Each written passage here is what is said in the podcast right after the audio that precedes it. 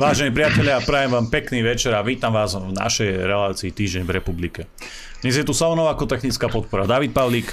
Zdravím vás vážení aj dnes, dnes zostanete tiež priestor, takže redakcia zavinač kulturblog.sk Sú tu dnes s nami naši špeciálni hostia Lukáš Kopač. Pozdravujem pekný večer a ďakujem za pozvanie.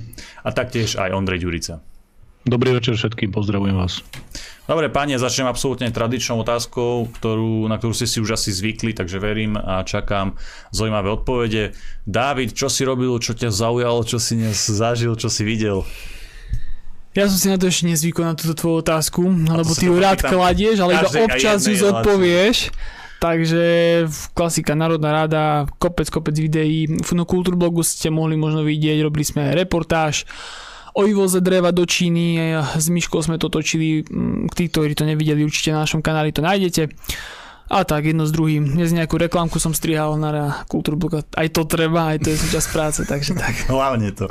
Dobre, David, čo hovoríš na aplikáciu Telegram, aké máš s ňou skúsenosti? Zatiaľ v pohode, uh, celkom dobrá komunita sa tam buduje podľa mňa a zatiaľ žiadni slnečkári, takže celkom fajn prostredie. Neviem prečo. Vrelo odporúčam, sledujte nás, sme aj tam. Určite si nájdete aplikáciu Telegram, určite si ju stiahnete a sledujte eh, na Telegrame Kultúrblog. Je to zatiaľ teda platforma bez cenzúry, kde je ako taká sloboda slova, kde teda aj my môžeme fungovať bez toho, aby nám niekto znižoval dosah, bez toho, aby nám niekto mazal príspevky, takže keď chcete vidieť nejaký špeciálny necenzurovaný obsah, tak určite eh, Telegram a určite Kultúrblog. Dobre, čo naši hostia, čo naši, naši hostia v štúdiu v Nitre, čo vás eh, zaujalo, môže začať ty Lukáš. Čo mňa zaujalo, no ja nestačím, nestačím žasnúť, keď eh, sledujem Slovensku, ale nie len slovenskú politickú scénu, sledoval som teraz aj udalosti v Rakúsku ohľadom povinného očkovania, ale k tomu sa určite, určite dostaneme časom. Takže toto je to, čo mňa teraz tak zaujíma, že čo sa vlastne v tom politickom prostredí deje a samozrejme popri tom ehm, samozrejme práca eh, v rámci, v rámci Europarlamentu, rodina, štúdium, takže Takže Dobre, asi tak. Aký máš názor na to Rakúsko? Pretože oni tam urobili taký ten asi experiment a zavedli tam povinné očkovanie s tým, že tie tresty nejaké tam budú za to, ak sa tomu človek mm. vyhne. Samozrejme vyvolal to pomerne masovú reakciu ľudí a zrejme aj v súvislosti s tým odstúpili viacerí politici. Len pre mňa to je také trochu vzdialené, pretože ja Nemčina akože vôbec 0 bodov a v mainstreame tých správ je menej, hej, ako by sme mohli čakať. Takže uh, skús nejaký tvoj pohľad veľmi krátky, skús nás oboznámiť s tou politickou situáciou v Rakúsku, čo tam v podstate išlo. Mm. Tak e, mne sa dostal do rúk, respektíve som si prečítal návrh toho, v Rakúsku tomu hovorí očkovací zákon, čiže návrh toho očkovacieho zákona, to je jednoducho šialené. Ja som k tomu dával aj príspevok na mojom Facebooku, tak kto bude mať záujem si to tam môže prečítať, aj tuším, že som tam aj zdroj dával. Takže oni to tam zobrali fakt úplne z kraja sekerov, takže oni sa s tým nepárajú a tam hrozia tresty, pokiaľ sa do, tuším, že 15. marca nedajú všetci zaočkovať, tak uh, budú platiť každé 3 mesiace 600 eur pokutu. Potom tam hrozí ešte, ešte jedna pokuta v správnom konaní za 3600 eur. Ak ani tu nezaplatia, tak uh, bezenie, tvrdá, tvrdá basa, hej. No a Dokonca rozposielajú už osobné pozvánky. Dneska som mal jednu takú v ruke, že neprišla, tam ešte trvalý pobyt. Uh, takže už rozposielajú pozvánky s konkrétnym termínom, kedy sa tam máte dostaviť. A no proste idú si svoje, ako by sa na Slovensku povedalo, idú si svoje a je to z môjho pohľadu totálne šialené. To je, to je šialené, ja som nikdy nemyslel si, že sa niečo takéhoto dožijeme a uh, upozorňoval som, že pokiaľ sa budeme na toto pozerať lahostajne, čo sa robí v Rakúsku, že za chvíľu to bude aj tu. A bum, včera, včera sa to prevalilo, že, že Lengvarsky s Kolikou um, dostali pokyn to vyriešiť, takže je to otázka času. No a čo sa týka odchodu tých politikov, tak tomu si dovolím povedať, uh, mám veľmi dobré kontakty priamo z kancelárie kancelára a tie odchody alebo rezignácie, či už to bol Schallenberg alebo ostatných ministrov, nesú, nesúvisia ani tak s očkovaním, ako s tým, že uh, Sebastian Kurz ohlasil odchod z politiky a vlastne to bolo také nejaké gesto voči nemu, uh, lebo to boli viac menej jeho stupenci, takže s tým očkovaním určite tam asi bude nejaký súvis aj s tým, ale prvom rade a primárne išlo asi o to, že títo, títo politici, ktorí odstúpili, chceli ukázať vlastne nejaké gesto voči Kurcovi, ale to je fakt iba tak zo všeobecnené v krátkosti. Ondrej, čo ty, čo zaujalo teba? No ja sa teraz vrátim trochu eh, k takej ľahšej téme, čo ma zaujalo alebo čo mám nové, lebo som sa pripravil na túto otázku, keďže je štandardná v úvode. E, mám novú knihu, pretože sme dostali ako poslanci v Národnej rade všetci do schránok e, knihu od Jozefa Banáša. E, volá sa tá jeho novinka, neviem, či ste registrovali. Som Baťa, dokážem to, ak si dobre pamätám presne ten názov. A je to jeho e, nová kniha, na ktorú som sa veľmi tešil a bol som teda pripravený, že si ju obstarám a budem ju čítať, pretože ten životný príbeh a postava e, Tomáša Baťu ma veľmi, veľmi zaujala a dostal som sa, priznám sa, k tej jeho e, k tej jeho práci a k tomu, k tomu jeho životu bohatému cez e, dva, dva také fenomény, ktoré sú mi blízke a to sú topánky. A to je architektúra, lebo on stával pre svojich zamestnancov tie, tie domy, tie štvrte, takže to ešte kedysi dávno v minulosti ma zaujalo a veľmi som pri tom spozornil. Podal som si, čo to bolo za človeka, keď to jednak vybudoval tú značku, e, potom e, celý ten prístup k tým zamestnancom a k tomu svojmu podniku a k menu vôbec všeobecne. Takže e, to mám nové, to ma veľmi potešilo a týmto by som rád aj poďakoval takto verejne pánovi Banášovi za to, že nám tieto knihy poslal aj so svojím podpisom a veľmi si to vážim a bolo to také príjemné spestrenie tejto e, prebiehajúcej schôdze, kde je teda veľmi dusná atmosféra, veľká nevraživosť aj e, adresovaná teda predovšetkým opozičným poslancom a opozičným stranám. Takže to bol taký svetlý moment a okrem toho, čo je teraz také aktuálne, čo ma trochu zamestnávalo, popri e, práci v Národnej rade, tak to bola Mikulášská kvapka krvi, ktorú sme e, rozbehli v e, určitom, určitom termíne. Aj keď teda ten termín sa bude z objektívnych dôvodov posúvať, pretože mnohí ľudia boli v karanténe alebo boli pozitívni a tak ďalej, takže niektorí, niektorí darcovia, ktorí chodíme pravidelne, tak boli limitovaní týmto, ale teda kto môže, tak sa zúčastňuje tak e, to sú také dve najpodstatnejšie novinky, ktoré ma teraz tak e, zamestnali a popri tom samozrejme e, priebeh schôdze aktuálnej a všetko to, čo sa deje na Slovensku aj v súvislosti s očkovaním, aj v súvislosti so zmenami a návrhmi zákonov, ktoré sú teraz momentálne na stole. Vravel si, spomínal si, že atmosféra v parlamente je dusná, ale na to sme zvyknutí na nejaké prestrelky medzi opozíciou, medzi, medzi vládnou koalíciou a tak ďalej. Je to teraz o niečo, o niečo drsnejšie, pretože predsa len e, prežívame mimoriadne časy. Tá vláda, ktorá je teraz a to zloženie parlamentu je samozrejme špecifické a svojské. Ako vnímaš teraz to aktuálne rokovanie? Prečo, v čom sa prejavuje tá hustá atmosféra? No tak tá nervozita, alebo by som povedal až taký ten politický zápas, ale myslím si, že ono to už aj nie je politický zápas, že je to veľmi osobné, pretože mm. Aktuálne, aktuálne sa e, rokovalo a následne hlasovalo o tom Matovičovom zákone o tých e, príspevkoch a najskôr to mali byť teda poukazy pre seniorov a občanov 60+. Plus. Tam, tam boli veľmi vybičované emócie, pretože minister financí Matovič tam prišiel v podstate tak, ako sú všetci zvyknutí tým svojským štýlom, len Problém je podľa mňa ten, že už nie je opozičný politik a je minister financí a má túto funkciu a mal by mať určitú politickú kultúru, čo teda zrejme nikto nečaká, ale napriek tomu, napriek tomu to bolo, alebo práve, práve kvôli tomu to bolo e, veľmi, veľmi výrazné, pretože on v skutočnosti celú tú svoju rozpravu alebo to predstavenie toho zákona a všetko, čo tam eh, mal povedať k tomu zákonu, otočil eh, na obrovské útoky voči opozícii, voči lídrom opozície, voči občanom, ktorí chodia na eh, protestné zhromaždenia a v podstate protestujú proti súčasnej vláde. Takže zazneli tam mnohé vulgarizmy, to bolo aj medializované a Ja to tu samozrejme nebudem citovať,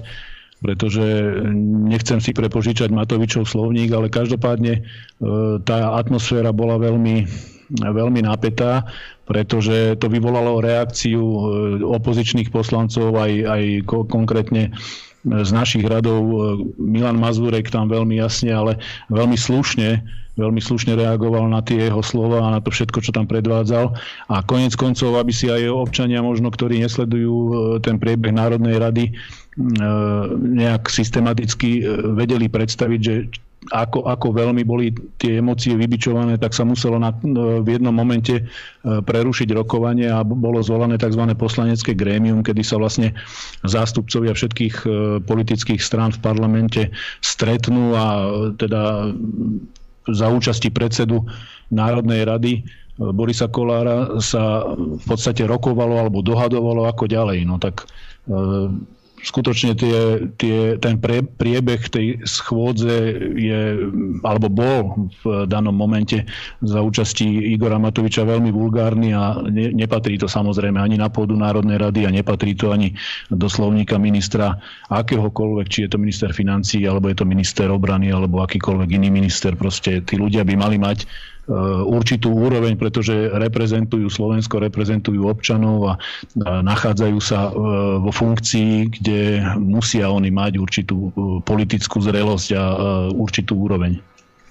Do slovného konfliktu s Igorom Matovičom sa dostala aj poslankyňa Byto Ciganíková, takže dá sa si povedať, že tá atmosféra je je dusná, napätá nielen medzi opozíciou a vládnou koalíciou, čo je možno taký štandard, ale že tá atmosféra nie je úplne priateľská možno ani medzi tými jednotlivými vládnymi klubmi. Aký máš na to názor, Ondrej? Áno, áno, veľmi dobre si to e, spomenul a ďakujem za túto poznámku, pretože e, fakt je ten, že viacerí koaliční poslanci, to znamená, to znamená viacerí poslanci, ktorí sú súčasťou e, tejto vlády, ja si dovolím povedať, že Matovičovej vlády, pretože Možno ste postrehli, že premiér Heger ten je veľmi sporadicky na obrazovke a veľmi sporadicky e, komunikuje zásadné a vážne témy, ktoré dnes sú na Slovensku a ktorým sa určite treba venovať a treba ich z pozície toho e, premiéra alebo e, zodpovedných ministrov proste riešiť. Tak e, pravda je taká, že viacero koaličných poslancov vystúpilo a verejne, verejne kritizovali ten, ten prístup, to, aké chyby urobila súčasná vláda aj v boji eh, s pandémiou, aj v tej komunikácii voči občanom alebo voči, voči eh, poslancom opozičných strán priamo v Národnej rade. Takže boli tam, boli tam skutočne viacerí, ktorí sa veľmi, veľmi kriticky vyjadrili aj konkrétne na adresu Igora Matoviča, ktorý bol v tom čase v sále. Takže o to, o to cenejšie to bolo aj pre nás. Ja som to aj pomenoval v jednej faktickej poznámke, že keby keby, keby tieto slova povedala opozícia, tak to môže byť vnímané ako, že účelovo nejaká, nejaká kritika, len z princípu, e, že je, to, že je to teda pohľad opozície, ale tento pohľad a tieto e, námietky vzniesli aj koaliční poslanci, tak e, to hovorí same, same za seba a myslím si, že tá atmosféra v súčasnej koalícii nie je dobrá a je to, je to veľmi zlé, pretože v akejkoľvek kríze, či je to kríza z pohľadu pandémie, alebo je to hospodárska kríza, alebo akýkoľvek jednoducho neštandardný stav, ktorý v spoločnosti nastane, tak práve vláda a práve premiér by mali byť tie najsilnejšie osobnosti, ktoré by mali e, tých občanov držať e, v tej viere a v nádeji, že áno, máme to pevne v rukách, vieme veľmi dobre, čo budeme robiť, vieme, čo je problém a ideme ho riešiť, ideme ho odstrániť a vyslať proste tým občanom pozitívne pozitívny signál a ukázať im, že tie riešenia majú. Presne ako to je v armáde sa hovorí, že dobrý, silný veliteľ nebude rozmýšľať, či pôjdeme doprava alebo doľava, zatiaľ čo na ňo bude protivník páliť, jednoducho sa rozhodne, že ide doľava, tak pôjdu všetci doľava a žiadne riešenie nie je úplne 100% a vždy sa nájdú chyby a na každom tom chodníku môže byť niekde zakopaná mína, ale podstatné je to, aby ten líder ukázal, že je naozaj líder a to si myslím, že na Slovensku momentálne veľmi chýba a práve to supluje v tom najhoršom slova zmysle Igor Matovič, ktorý vysiela do spoločnosti veľmi zlý signál. Tam e, boli naozaj momenty, kedy si človek povie, že bez ohľadu na to, na ktorej strane politického spektra sa nachádza, že ten politik nemôže takto fungovať a nemôže byť on tým reprezentantom, ktorý sa prihovára občanom. A možno aj teraz e, spomeniem napríklad prezidentku, ktorá vyzývala na e, upokojenie situácie, vyzývala na dialog a potom e, pár dní na to príde príde minister financí Matovič a proste tam spustí tú svoju retoriku, kde e, fakticky nič nepovie. On, on k, tomu, k tej podstate toho problému, on sa veľmi málo vyjadruje. On naozaj e, opakovane útočí na opozíciu, vracia sa 10-12 rokov dozadu, e, neustále, neustále opakuje tie isté témy, tie isté argumenty, proste akýkoľvek, e, akákoľvek poznámka z opozície je okamžite negovaná z jeho úst. Či sú to fašisti, alebo sú to zlodeji, alebo sú to takí, onakí. Proste takto to nemôže fungovať. Tento slovník mohol používať ako opozičný politik a mohol v tom slovníku pokračovať e, v tých prvých mesiacoch vlády, kedy e, sa tam postavil ako premiér a dalo sa čakať, že E, to bude stále ten Igor Matovič, ale proste s tou funkciou aj e, prichádza určitá, alebo nie určitá, ale veľká zodpovednosť a toto títo ľudia absolútne nezvládajú. Lukáš, predpokladám, že tú situáciu e, sleduješ a vnímaš aj ty. Ako hodnotíš teda vystupovanie a komunikáciu Igora Matoviča ako ministra financí nielen smerom k opozičným poslancom, ale asi smerom ku každému, každému kritikovi? Hmm. Tak mňa ako občana Slovenskej republiky s nejakým priemerným IQ si dovolím povedať, že mňa to uráža. Mňa to, čo robí a prezentuje táto vláda na čele s Igorom Matovičom, jednoducho uráža. Ale ako Ondrej správne povedal, tu už nejde o politický zápas, lebo v politickom zápase alebo v nejakom inom zápase vždycky tá politika hlavne by mala byť o nejakej váhe argumentov, protiargumentov, o diskusii. Hej, sem tam môže, môže padnúť aj nejaké to tvrdšie slovo, v rámci nejakej ohnivej rozpravy, to nepopieram, ale to, čo predstavuje Igor Matovič, to naozaj prekračuje všetky medze. Všetky medze a to je nevydané. Je nevydané a on devalvuje nielen Národnú rádu, on devalvuje kompletne celý, celú pozíciu ministra financí, celú pozíciu vlády. Proste ten, ten človek jednoducho škodí Slovensku. Škodí, škodí, vyšlo, vyslovne mu škodí. On neškodí len tej svojej vláde, ktorá aj tak sa rozsype, to je podľa mňa otázka času, ale škodí Slovensku a extrémne, extrémne zákerným spôsobom. A tak ako bol načrtnuté tá otázka, toho lídra, hej, Slovensko jednoducho toho lídra nemá a ide to od desiatim k piatim. Veď už len z toho politologického hľadiska alebo z nejakého takého technického hľadiska, veď sa pozrime, čo oni dorábajú. Či už je to Matovič alebo niekto iný z tej vlády. Oni prídu s, s nejakou obrovskou reformou, predstavia to na tlačovej konferencii ako nejaké, nejakú veľkú záchranu pre Slovensko a pre, pre celú túto krízu a oni sú pritom, nie, nie, nie sú sami v rámci, v rámci svojej koalícii na tom dohodnutí. A potom po tlačovej konferencii sa medzi sebou začnú hádať, potom chodí jeden minister za druhým do Národnej rady a začne tam vysvetľovať, prečo on to nepodporí. Veď to je, to je z, polito, z politologického hľadiska jednoducho niečo, niečo neuveriteľné, čo sa tuto deje. Čiže to naozaj vypadá tak, že oni sa dohodli iba na tom, že chcú dovládnuť, akýmkoľvek spôsobom chcú dovládnuť. Ehm, určite tam je zaujímavý faktor aj to, že tu má prísť e, strašne veľký obnos financí v rámci plánu obnovy a tak ďalej, čiže e, ono ich to určitým spôsobom drží spolu, ale e, jednoducho takto to z môjho pohľadu pokračovať ďalej nemôže a my, či už ako občania alebo poslanci za hnutie republika, musíme sa snažiť nejakým spôsobom sa postarať o to, aby táto vláda eh, odišla do, do, do dejín a na smetisko dejín, ale eh, tiež treba povedať, že tú zodpovednosť, aj keď odídu, tú zodpovednosť si budú musieť zniesť a budú musieť znášať aj eh, nejaké následky som o tom presvedčený, že k takýmto, k takýmto e, veciam skôr či neskôr bude musieť prísť, lebo tie škody, ktoré sa tu dennodenne páchajú, sú v takom rozsahu, že to naozaj môže položiť Slovensko na kolena a ťažko sa už potom budeme z toho, z toho dostávať. Takže ja si myslím, že tá situácia je naozaj vážna a práve v takejto vážnej situácii by sa mala ukázať tá, tá osobnosť toho, toho lídra, tá nejaká taká, taká, taká tá schopnosť ten, ten národ, alebo aj ten parlament, alebo aspoň tú koalíciu spojiť. Oni nie sú schopní ani to. Oni nie sú schopní ani to dohodnúť sa v rámci koalície a potom prídu do parlamentu a začnú tam proste nadávať, nadávať e, opozičným poslancom v takom štýle, že to štvrtá cenová je, je luxus oproti tomu. Ja keď som to videl, som naozaj, ja som sa normálne hábil, že toto, toto sa nemôže byť ani pravda. Čiže ja to vnímam veľmi negatívne a to, čo sa deje momentálne v Národnej rade, to sa tam ešte nedialo. To sa tam ešte nedialo. A dúfam, že už sa ani nikdy diať nebude. Dosť sa teraz začína hovoriť, že jedným z tých riešení na ukončenie tej politickej krízy, ktoré teraz čelíme tou krízou, myslím teda vládu pána Igora Matoviča, je, že to má byť formou generálneho štrajku. Ondrej, skús to komentovať, čo ten generálny štrajk vlastne predstavuje, čo by to mohlo zmeniť. No, takto.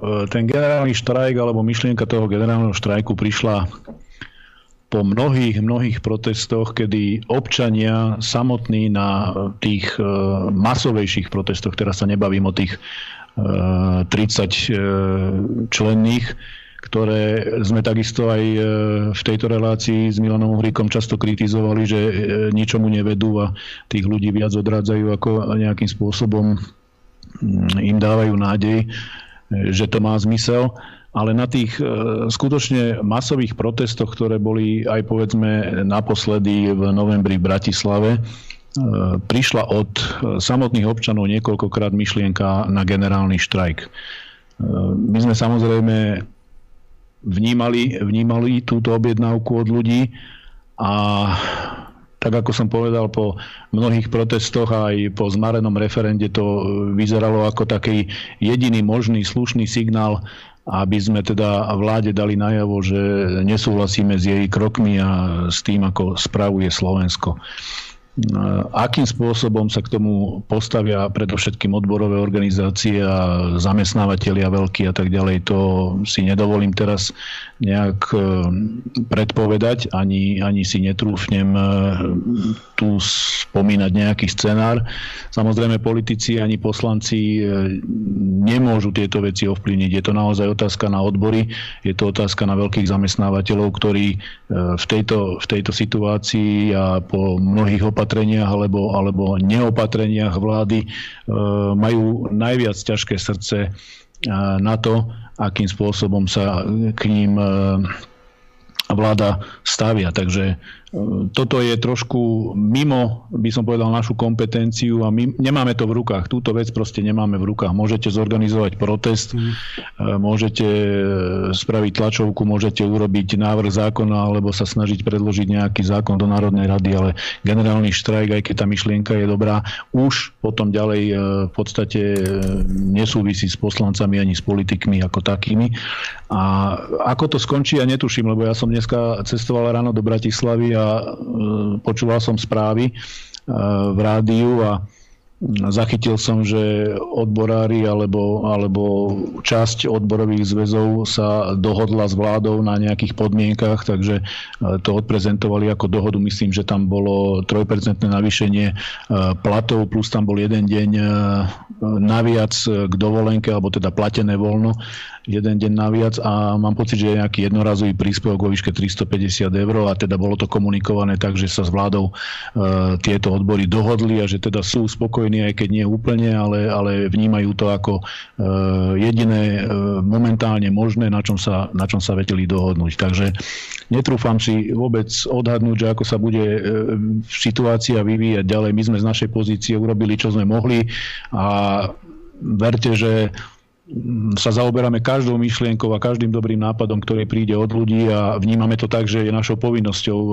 tie požiadavky, ktoré ľudia majú a ktorými nás bombardujú, či už mailom alebo osobne pri tých stretnutiach, ktorých absolvujeme strašné množstvo. E, vnímame to tak, že je naša povinnosť to posunúť ďalej a na to sme v parlamente, na to sme politici, na to sme poslanci a máme ten svoj benefit a tie svoje otvorené možnosti, aby sme to urobili. Takže aj toto bol moment, kedy sme sa tomu postavili úplne čelom a sadli sme si, dali sme hlavy dokopy a snažili sme sa načrtnúť nejaký možný scenár, ako by to mohlo vyzerať, ale ako to, ako to skončí a aký to bude mať úspech alebo neúspech, to je naozaj už teraz momentálne loptička na tej druhej strane. No tak ja, ja dúfam, že sa to podarí a veľmi fandím všetkým zamestnancom, aj zamestnávateľom, aj všetkým proste ľuďom na Slovensku, ktorí, e, ktorí nejakým spôsobom utrpeli pretože nemuseli. Som presvedčený o tom, že keby vláda lepšie komunikovala veci a nastavovala aj e, opatrenia, aj určitú, určitú pomoc, od samého začiatku, tak by tie veci boli, tak by tie veci boli pre ľudí oveľa jednoduchšie, aj celá tá pandémia by bola lepšie zvládateľná, len problém je naozaj ten, že eh, tu sa vyjednáva, jeden koaličný partner vyjednáva s druhým, tu sa proste handrkujú hašteria a potom eh, veci reálnej pomoci stoja, alebo sú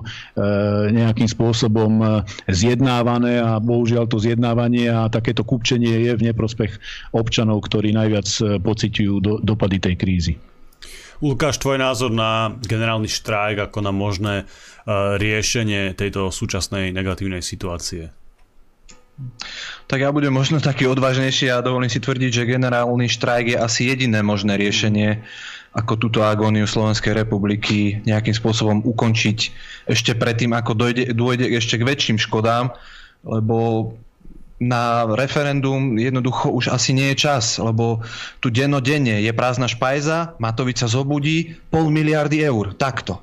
Hmm. On sa zobudí, alebo niekto iný sa zobudí a z tej prázdnej špajzy dokážu tak neefektívne rozhadzovať stovky miliónov, že my keby sme mali teraz sa spoliehať na referendum, ktorého, ktorého realizácia je z každej strany e, proste je tam z každej strany snaha to referendum nejakým spôsobom zahatiť, Takže my keby sme mali teraz čakať na referendum, ktoré bude niekedy, a ak vôbec bude, niekedy v polovici alebo na konci, na konci budúceho roku, tak uh, ja sa obávam, že tie škody už budú v takom rozsahu, že to referendum už možno ani nebude, nebude potrebné a posledný nech zhasne.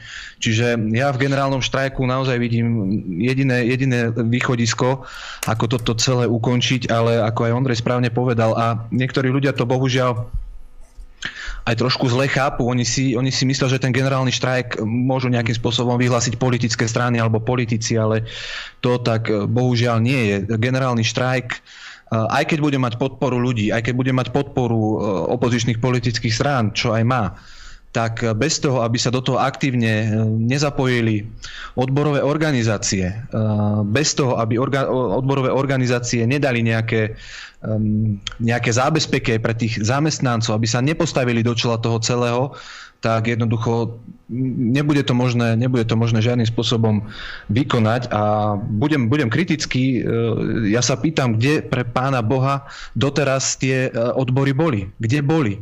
Veď tu, čo sa na Slovensku deje, či už, je to, či, už je či už sú to pracovníci v zdravotníctve, či už sú to zamestnanci v gastrosektore.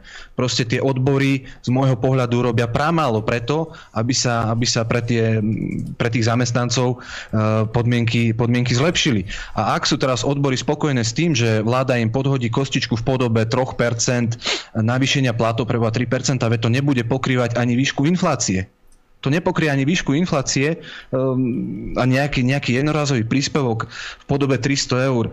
Ako ja keď už počujem toto, príspevok 300 eur, tri, príspevok 500 eur, to nie, je, to nie je dlhodobé riešenie. To je proste plátanie. Oni, takto, oni sami nevedia, ako z toho majú von oni sami tušia, že, to, že toto, toto spadne za chvíľu, celá tá vláda. Tak teraz sa snažia vyťahovať kadejaké príspevky 200 eurové, 300 eurové, 500 eurové a myslia si, že tým tú situáciu zachránia, ale, ale opak je pravdou. Teraz tie peniaze jednoducho treba cieľene smerovať do ekonomiky a cieľene ten proces nejak nastaviť, aby sa tá ekonomika začala, e, začala nejakým spôsobom z toho spamätávať. Ale to nemôže, nemôže fungovať takto, že e, jednoducho bez akéhokoľvek konceptu sa tu vyťahujú stovky a stovky miliónov miliónov, ktoré, ktoré nebudú, nebudú cieľene tiec do tej ekonomiky a hlavne do tých sektorov, kde by, kde by tiec mali.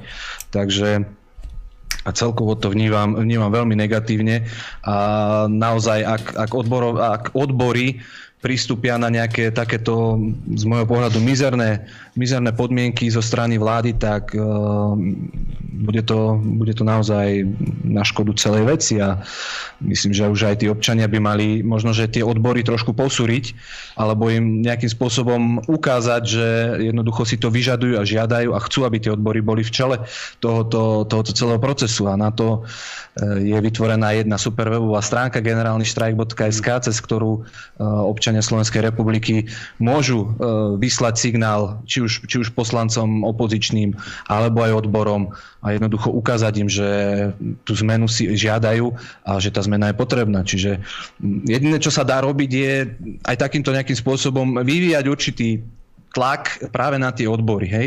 A čím, viac, čím viac politických strán opozičných ten tlak bude vyvíjať, čím viac občanov sa do toho zapojí, tak tým, tým, tým väčší ten tlak bude a treba len pevne dúfať a pevne veriť, že tie odbory túto, túto verejnú objednávku alebo verejnú požiadavku zoberú vážne a začnú sa tým zaoberať, lebo ako povedal Ondrej, ako loptička je teraz jednoducho na ich strane a uh, hrá sa o život, takže bolo by fajn, keby sa, keby sa toho chytili. Ono zaujímavé bolo, ja len doplním ešte k tejto téme, že Zaujímavé bolo teraz v Národnej rade vystúpenie niektorých tých kolečných poslancov, ktorí kritizovali e, samotného e, ministra financí Matoviča. A oni vlastne, ľudia priamo e, z, jeho, z jeho koaličných radov, oni, oni hovorili práve napríklad o tom, že tie opatrenia, a to hovorili v súvislosti s tým, čo teda prinášal teraz e, ten ten bonus pre dôchodcov a najprv to mali byť nejaké poukážky a tak ďalej, potom z toho teda zostalo 300 alebo 200 eur.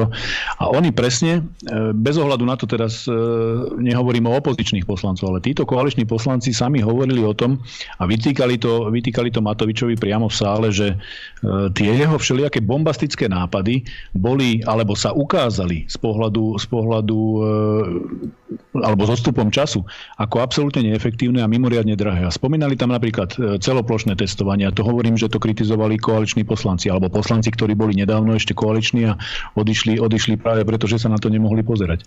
A kritizovali celoplošné testovanie, kritizovali všetky tie atomové bomby, ktoré on tu e, prinášal a povedal, že zvíťazí, zvíťazí nad e, touto krízou kritizovali lotériu, ktorá bola takisto neefektívna, mimoriadne drahá. Sú, sú prieskumy a sú konkrétne dáta, koľko to oslovilo ľudí a koľko ľudí to prehovorilo, ako sa zvýšili percentá tých e, zaočkovaných a či to niekoho motivovalo alebo nemotivovalo. A to je práve problém toho, že neustále tu jeden človek, oni mu to aj povedali, to je proste, oni mu povedali, Igor, ty si proste one man show, ty potrebuješ prísť pred kamery a potrebuješ uh, tu priniesť proste bombastický nápad, ktorý nikto na svete nepriniesol, lebo asi to nikoho nenapadlo. To je politika one-man show, kedy jeden človek takýmto spôsobom príde s niečím, čo si vymyslí v hlave, že nikde na svete to nikto proste nevymyslel, ale ja som ten génius, ktorý to e, prinesie. On to tu skúsi na Slovensku, stojí to obrovské peniaze a ten efekt je nulový. A pointa celého, čo chcem povedať, je ten, že tu už bolo, my sme to počítali a počítali to aj tí koaliční e, poslanci priamo v tých rozprávach a faktických, že tu bolo nejakých 5 takýchto bombastických projektov, ktoré on predstavil a ukázali sa neefektívne. Hej. V danom čase mohol on povedať, že ja tomu verím a vy to nemáte spočítané, ja som ten, ktorý to spočítané má a takto to bude. To bolo v danom čase, to v poriadku. My sme s tým nesúhlasili, kritizovali sme to, ale e, pokiaľ nemáte výsledný efekt toho a neviete to hodnotiť s nejakým odstupom, tak si poviete, dobre, môžem sa aj ja míliť. Ale tu jednoducho e, ukazuje sám život, že tieto veci nefungujú a okrem toho, že nefungujú, sú mimoriadne drahé a zaťažujú štátny rozpočet. Takže to sú tie veci, že dokedy tu bude jeden človek chodiť, tváriť sa ako majster sveta, ako jediný, ktorý má rozum, on sa postaví pred kamery a on tu bude hovoriť a presviečať všetkých ľudí na okolo, ktorí majú pochybnosti, že vy ste taký, onaký a naozaj mám na jazyku tie všetky jeho výrazy, ale nebudem ich tu, nebudem ich tu e, spomínať a tu jeden človek sa postaví a geniálne, bez, bez toho, aby to mal nejak e, odkomunikované s ďalšími tými odborníkmi a s ľuďmi, ktorí sa tej, tej problematike naozaj seriózne venujú, predstaví tu niečo, čo, čo tu 5 krát úplne skrachovalo alebo zlyhalo. Veď keby to bolo, keby to bolo zadarmo, že je to otázka pokus omyl, tak dobre, ale to sú všetko verejné financie a prostriedky, ktoré mohli byť úplne inak e, použité. Mohli byť použité na zdravotníctvo, mohli byť použité na to, aby zdravotníci zostali e, v tom zdravotnom systéme, aby neodchádzali, neutekali, aby mali pocit, že aj keď je tu nejaká ťažká situácia, aj keď tu meleme z posledného, tak aspoň niečo prináša e, tá, tá vláda nejaké zlepšenia a eviduje nás a vníma nás, že naozaj sme tu, aj keď to nie je zo dňa na deň, že zázrak, ale aspoň vnímame, že niekto sa nám venuje, ale toto, toto všetko tu chýbalo. Takže to je, to je najväčšia tragédia. To stojí celé na jednom človeku. To nestojí ani na Hegerovi, ani na ďalších ministroch, to stojí na jednom jedinom človeku. Ja si, ja si myslím, že tento, tento posledný Matovičov super nápad s tými, s tými šekmi a potom s tou hotovosťou, to nie je nič, nič iné ako oč, očkovacia lotéria 2 bez žrebovania. Čiže nebude sa losovať. Je? On, on povedal, že chce tých, tých dôchodcov e, nejak odmeniť za to, že sa nechali očkovať. No ale ja sa teraz pýtam, a čo keď sme to spravili tak, že neodmeníme dôchodcov za to, že sa dali očkovať a iba tých očkovaných, ale odmeníme preboha tých dôchodcov všetkých plošne za to, že budovali tento štát. Ako čo? Ter, ako sme hovorili, inflácia bude neskutočná budúci rok, energie pôjdu hore neskutočným štýlom. E, čo ten neočkovaný dôchodca, on nebude musieť zaplatiť e, za plyn, za elektrínu, nebude, nezvyšia sa mu náklady na potraviny a tak ďalej. Čiže dneska som počúval, akým spôsobom sa tie peniaze majú, majú týmto, týmto dôchodcom vyplácať.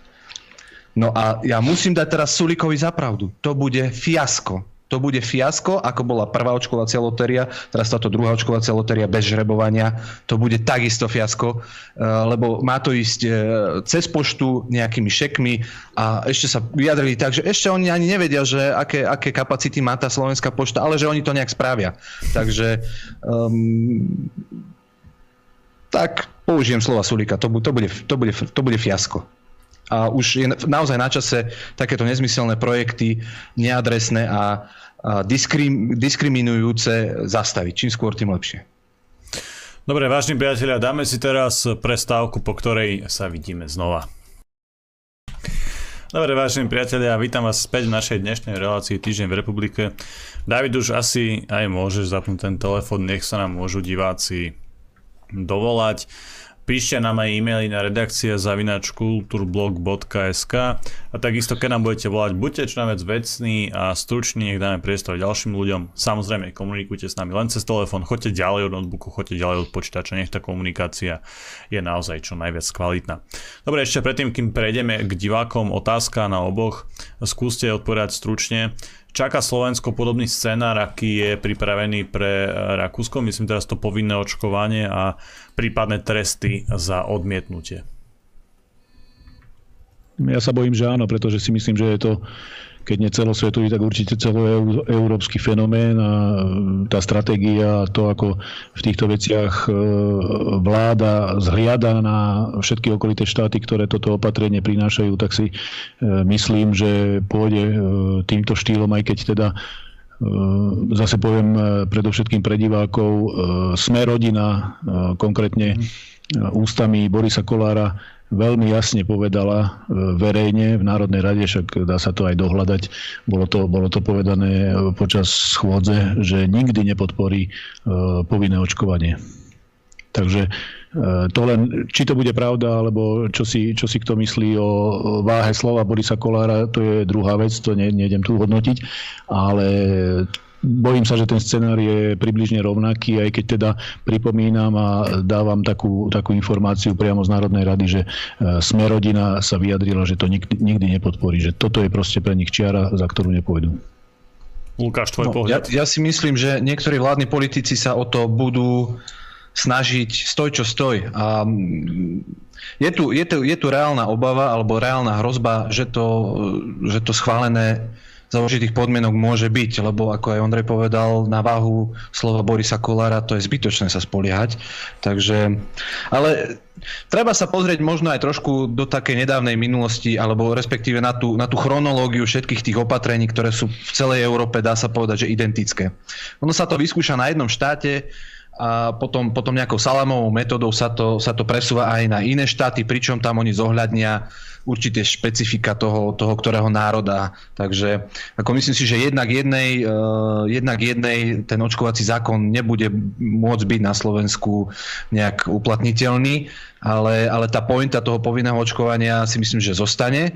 Akurát, že sa tam nejak, e, nejak upravia podmienky alebo, alebo tresty, alebo ako to chceme nazvať. Čiže um, baviť sa o tom, či, či sa o to budú snažiť alebo nebudú. Budú, je to na stole, um, dostali to Lengvarsky s Kolikovou príkazom, čiže je otázka času, kedy sa o tom začne hovoriť na vláde a ak to z vlády prejde do parlamentu, tak jednoducho sa o tom bude, bude hlasovať a uvidíme, mm, ako sa k tomu poslanci, poslanci postavia, ale myslím si, že poslanci pri takomto, pri takomto uh, návrhu zákona budú veľmi dobre zvažovať, ako budú hlasovať. Takže táto treba potom aj samozrejme veľmi podrobne sledovať, kto a ako bude hlasovať a čo, čo hovoril a čo potom nakoniec urobil.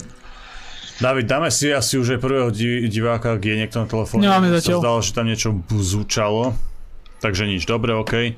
Pozdravujem do štúdia a chcem sa spýtať prv Janka, ako sa dá s ním riešiť host do relácie. A otázka do Nitry, ako hodnotia článok na, na aktuality.sk, kde, kde prv písali, že Miro napadol pána Smatanu. A ak vedia, ako dopadol uh, Miro na tzv. Inkvizi- inkvizičnom výbore. Ďakujem. Dobre, skúsim odpovedať ako prvý.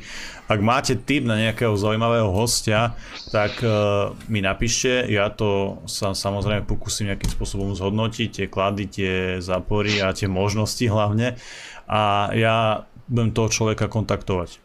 A myslím, že tak by to mohlo prebiehať. Ja sa snažím Stále sa pokúšam tu pozývať e, čo najviac ľudí, aby sme mali aj nejaké špeciálne relácie aj teraz. E, myslím, že tento alebo ďalší týždeň určite bude e, nejaká špeciálna relácia. Myslím si, že, že zaujímavá, takže tí hostia tu budú. Len mi napíšte, stačí pokojne aj na tento e-mail.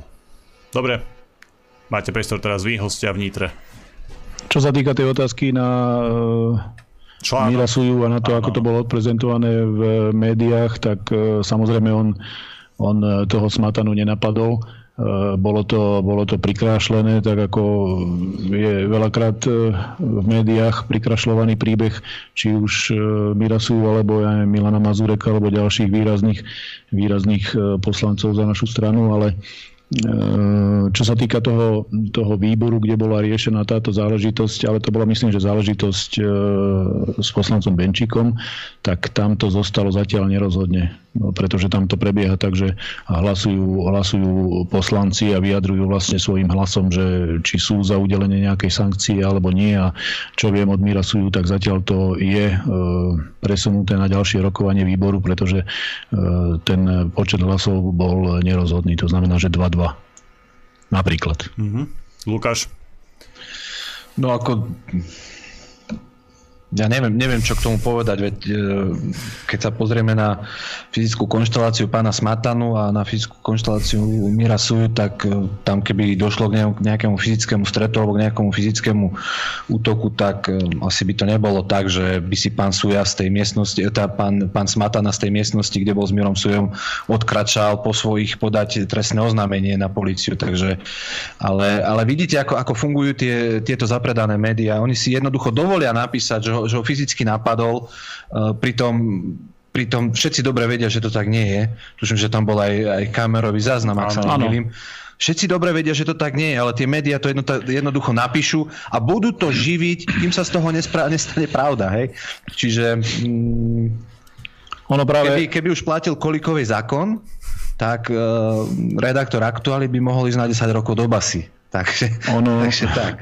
Ja len chcem pripomenúť, že práve preto to celé potom otočili a pochopili, že nemá zmysel takýmto spôsobom zavádzať, pretože e, tam bol kamerový záznam z, celej tej, e, z celého toho momentu, kedy tam Miro Suja šiel do tej e, miestnosti, kde oni mali to stretnutie a, na základe toho bolo úplne jasné, že tam k žiadnemu útoku ne, nedošlo. Jednoducho Miro tam prišiel ako poslanec Národnej rady a člen výboru alebo podpredseda výboru, e, ktorý má priamo e, túto problematiku na stole a o, ktorom sa, alebo o ktorej sa často rokuje a v princípe išlo o to, že on nebol pozvaný a celé to stretnutie bolo urobené tak, ako bolo, ale jednoducho, aby prebehlo, aby, sa, aby, aby tam boli pozvaní ľudia, ktorí budú poslušne pritakávať a odsúhlasia všetko, čo tam bude, bude e, predstavené. Takže naozaj tam žiadnemu útoku neprišlo. Priamy svedok tohto celého incidentu v úvodzovkách bola aj pani poslankyňa Romana Tabak. Keď chcete vidieť jej vyjadrenie na túto tému, určite si nás nájdete na Telegrame, nájdete si Kultúrblog a tam som to pridal, tam som to uh, skopíroval. Poďme na prvého volajúceho. Dobrý večer. Pekný večer. Dobrý večer všetkým. Miriam z Rinalskej soboty pri, pri telefóne.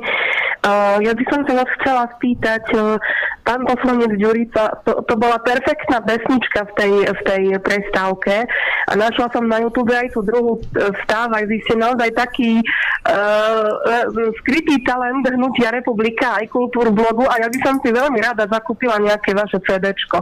By som sa chcela pýtať, či ste niečo vydali. A druhá, druhá otázočka, že mne teda zazdalo, že ste v parlamente dneska niečo, loso, e, niečo hlasovali o tých lesoch, že či je to tento zákon konkrétne, o ktorom sa aj teraz bavíme, čo e, pána sú nechceli tam pustiť a obvinili z toho, že ešte, že si to natáčal, že, že, že, že ich napadol Smatanu, že to bolo toto, ale to asi nebolo toto, neviem. A pána e, druhého vás, vášho hostia troška by mi v krátkosti povedal niečo o sebe, lebo ho nepoznám, že, e, ako, že v parlamente vás nepoznám počuť druhý host. Takže prosím, kto ste, čo ste. Ďakujem, Ďakujem počúvať do počutia. Veľmi pekne ďakujeme za otázky, majte sa. Ďakujem pekne za otázky. No, Lukáš, poď prvý, aby no, sme sa predstavili. Aby sme sa predstavili. Aby to bolo. Ďakujem. Pozdravím vás, pani Miriam. No, v parlamente ma ani počuť nemôžete, lebo nie som poslancom Národnej rady Slovenskej republiky. Zatiaľ. Som uh, asistentom europoslanca Milana Uhrika, čiže E, pracujem pre pána europoslanca v rámci, v rámci Europarlamentu, čiže mm, toto je, toto je toto je moja pracovná náplň, aj politická náplň a sem tam zavítam aj do kultúrblogu, keď ma Janko pozve, takže, takže budete mu musieť povedať, aby ma pozýval častejšie, aby ste ma lepšie spoznali. Ale na budúce budeš musieť už prísť osobne do Kešmarku. No, vieš, to, to Kešmarok. To, to sa oplatí, podľa mňa. Tam už ani navigácia ma nezavede. Určite. Alebo potom, alebo potom urobiť niečo, e, niečo veľké, čo si všimnú médiá a hneď bude každý vedieť, kto si. No. Aj, aj tak sa to dá. E, ja by, som, ja by som teda rád e, poďakoval za aj otázky, aj za, ten, za to vyjadrenie alebo pochvalu. Ja neviem, sa priznám, aká pieseň bola v tej prestávke, ale asi zrejme som pochopil, že Republika. To bola pieseň Vstávaj? Dobre hovorím. Republika bola v prestávke. Prosím? Republika bola v prestávke. Aha.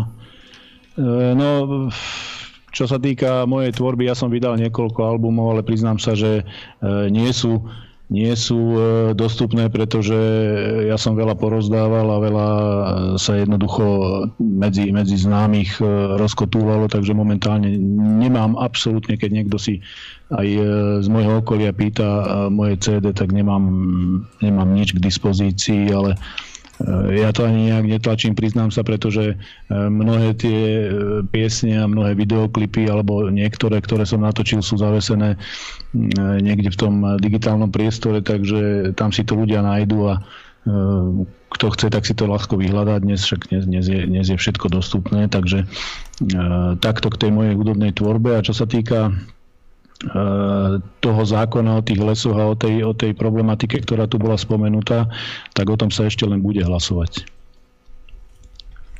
Poďme na ďalšieho volajúceho. Dobrý večer. Pekný večer. dobrý večer, prajem. Počujeme sa? Áno, áno. Uh, tu je poslúchať Borčín Štefan z Martina. Uh, pozorne, sledu, uh, sledujem vašu reláciu, chcem pozerať vašich hostí. Uh, mali možno nejaké dve, dve poznámočky iba. Mám pocit, že sa veľa venujeme tejto našej vláde Igorovi Matovičovi. Každý vieme, že to je fašista, že to je v podstate chorý človek. Hej. A netreba mu dávať taký priestor aj vo vašich médiách, by som povedal.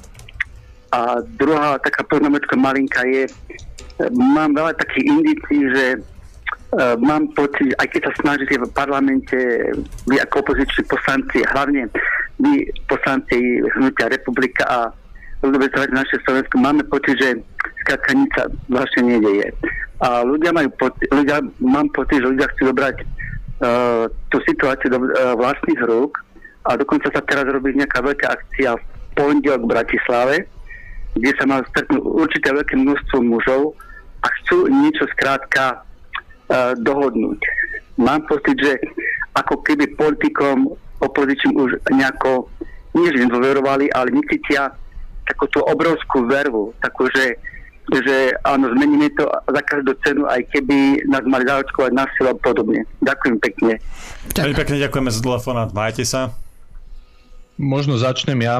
Ako, keď, sa, keď sa bavíme o aktuálnej politickej situácii a keď rozoberáme politiku ako takú, tak e, nie je úplne možné sa vyhnúť téme alebo osobe Igora Matoviča, lebo je to, je to predseda najsilnejšieho, najsilnejšieho politického klubu v Národnej rade Slovenskej republiky, je to minister financí a tieňový, tieňový predseda vlády a jednoducho má tam, má tam svojho Hegera, ktorý povie to, čo, čo, čo mu Matovič napíše, takže nie je to, nie je to úplne možné sa mu vyhnúť a samozrejme my ho nespomíname preto, aby sme mu robili nejaké promo, ale práve sa snažíme poukázať poukázať na to, aké, aké lapsusy, aké prešlapy sa ten, tento človek jednoducho akých, akých, akých um, rôznych hlúpostí sa dopúšťa.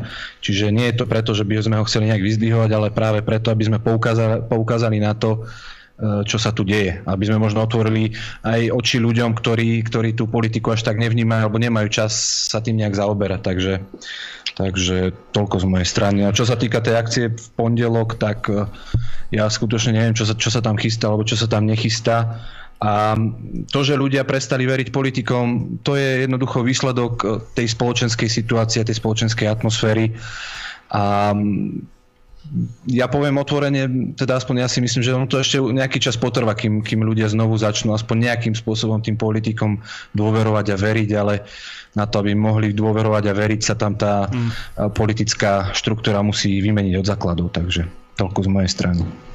Ja by som k tomu povedal asi toľko, že čo sa týka toho nejakého protestu alebo stretnutia v pondelok, neviem o tom absolútne. E, to, že ľudia prestali veriť politikom, e, ja na jednej strane to chápem, na druhej strane si myslím, že veľká časť tých koaličných poslancov, ktorí dnes hýbu reálne v tom parlamente tými hlasovaniami, a majú obrovskú silu v skutočnosti a vo svojej podstate aj nie sú politici, takže potom to tak aj vyzerá, že mnohí ani nevedia, o čom hlasujú a to hovorím úplne objektívne a myslím si, že je to pravda a som o tom presvedčený, že je to pravda, ale chcem ja len povedať tomu toľko, že tí opoziční poslanci, akýkoľvek, e, jednoducho majú, majú to zastúpenie také, aké majú a tá matematika parlamentná je úplne jasná a e, z tej pozície tých opozičných poslancov sa žiaľ nedá spraviť veľa a nemyslím si a nesúhlasím s tým, že, e, alebo ak som to správne pochopil v tej otázke, že opoziční poslanci Hnutia republika sú e, možno málo výrazní alebo že pôsobia tak, že to nejako, nejako už možno rezignovali, tak to určite nie, pretože keď si pozriete vystúpenia Milana Mazureka, Mirasujú a e, proste to, to, čo komunikujú, tak e, myslím si, že tam ten zápal a to odhodlanie stále je a ani sa nestratí a tá energia tam určite je obrovská, len na druhej strane si myslím, že aj tie argumenty, aj eh, celé, celé to komunikovanie tých vecí musí mať nejakú, nejakú úroveň a musí mať nejakú zdravú rovinu a eh, my nemôžeme samozrejme ľudí ani vyplašiť, ani proste tu búchať po stole, pretože o tom nie je politika, o tom nie je ani E, spôsob, ako, ako ľudí získať, ako e, presadiť myšlienky, pretože tie myšlienky a tie návrhy a hodnoty, ktoré zastávame, sú zdravé, sú na mieste. Stotožňuje sa s nimi veľa ľudí a e,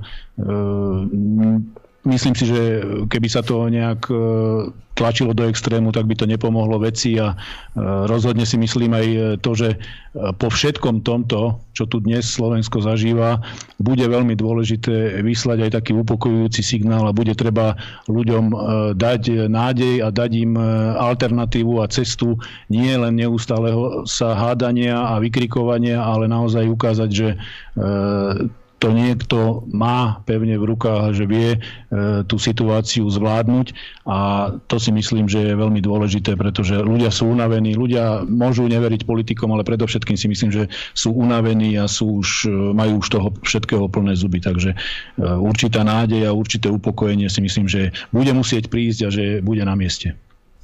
Vážni priatelia, náš dnešný čas sme už naplnili. Ja vám veľmi pekne ďakujem za vašu pozornosť a za vašu podporu Určite si skúste nainštalovať ten Telegram, nájdete si tam Kultúrblog.